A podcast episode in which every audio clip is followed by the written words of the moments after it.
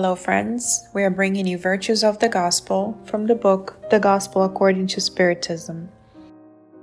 This is Compassion, Chapter 13, Item 17. Compassion is the virtue that brings you closer to the angels.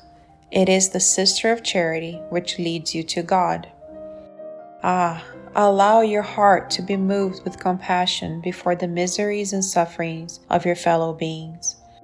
Your tears are a balm which you pour out on their wounds, and when, out of kind sympathy, you manage to restore their hope and resignation, what delight you will feel! Such delight will, of course, contain certain bitterness, because it is born alongside misfortune. However, since it does not have the acrid taste of worldly delights, neither does it have the pungent disappointments of emptiness that worldly pleasures leave in their wake. There is a penetrating gentleness that fills the soul with joy. Compassion, deeply felt, is love. Love is devotion. Devotion is forgetting oneself.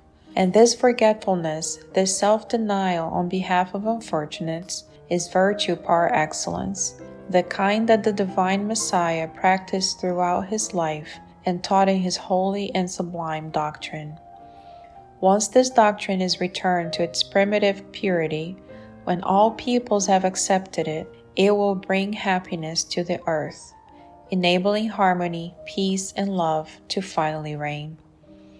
The most appropriate sentiment for enabling you to progress by subduing your selfishness and pride, the one that predisposes your soul to humility, beneficence and love for your neighbor is compassion. That compassion which expresses itself within you at the sight of your brothers and sisters suffering, which impels you to reach out to them with a helping hand, and which moves you to tears of sympathy. Therefore, never smother this heavenly emotion in your hearts.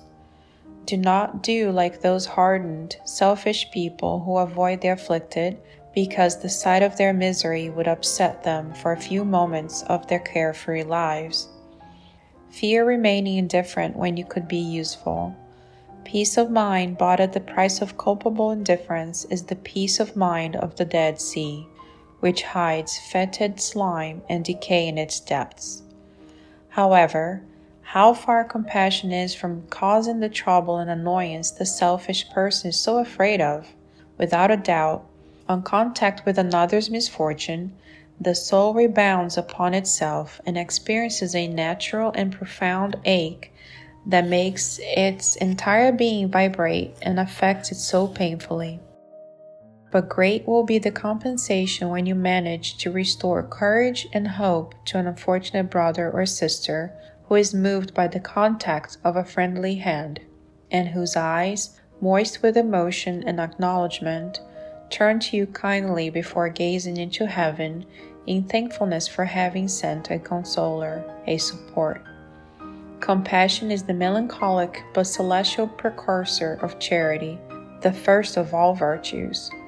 Compassion is the sister of charity, whose benefits she prepares and ennobles.